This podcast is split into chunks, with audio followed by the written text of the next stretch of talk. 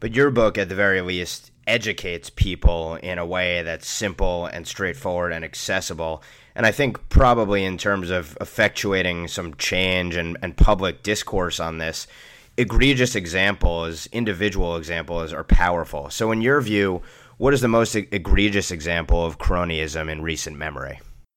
I would say the most egregious example would be the alliance of interest groups that facilitated the housing bubble that popped in 2008.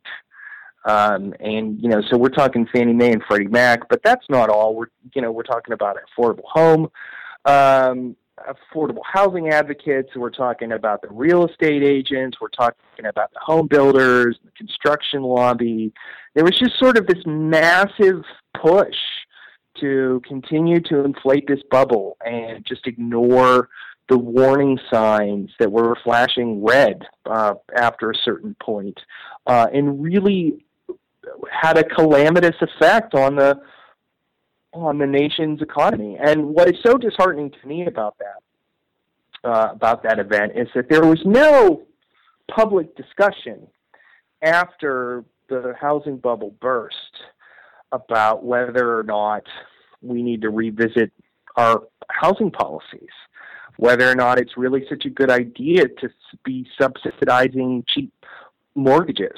That coalition of interest groups, in other words, just didn't go away and really didn't lose all that much power, frankly.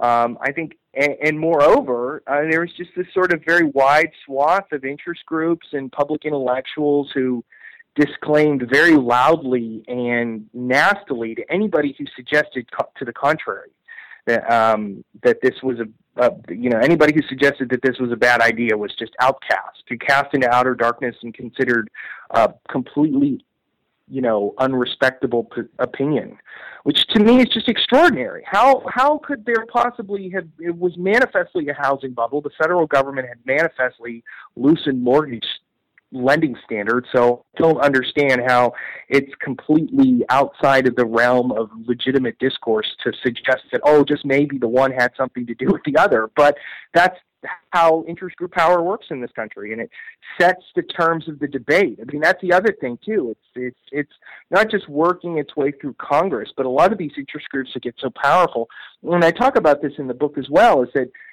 they set the terms. They set the boundaries of legitimate political discourse.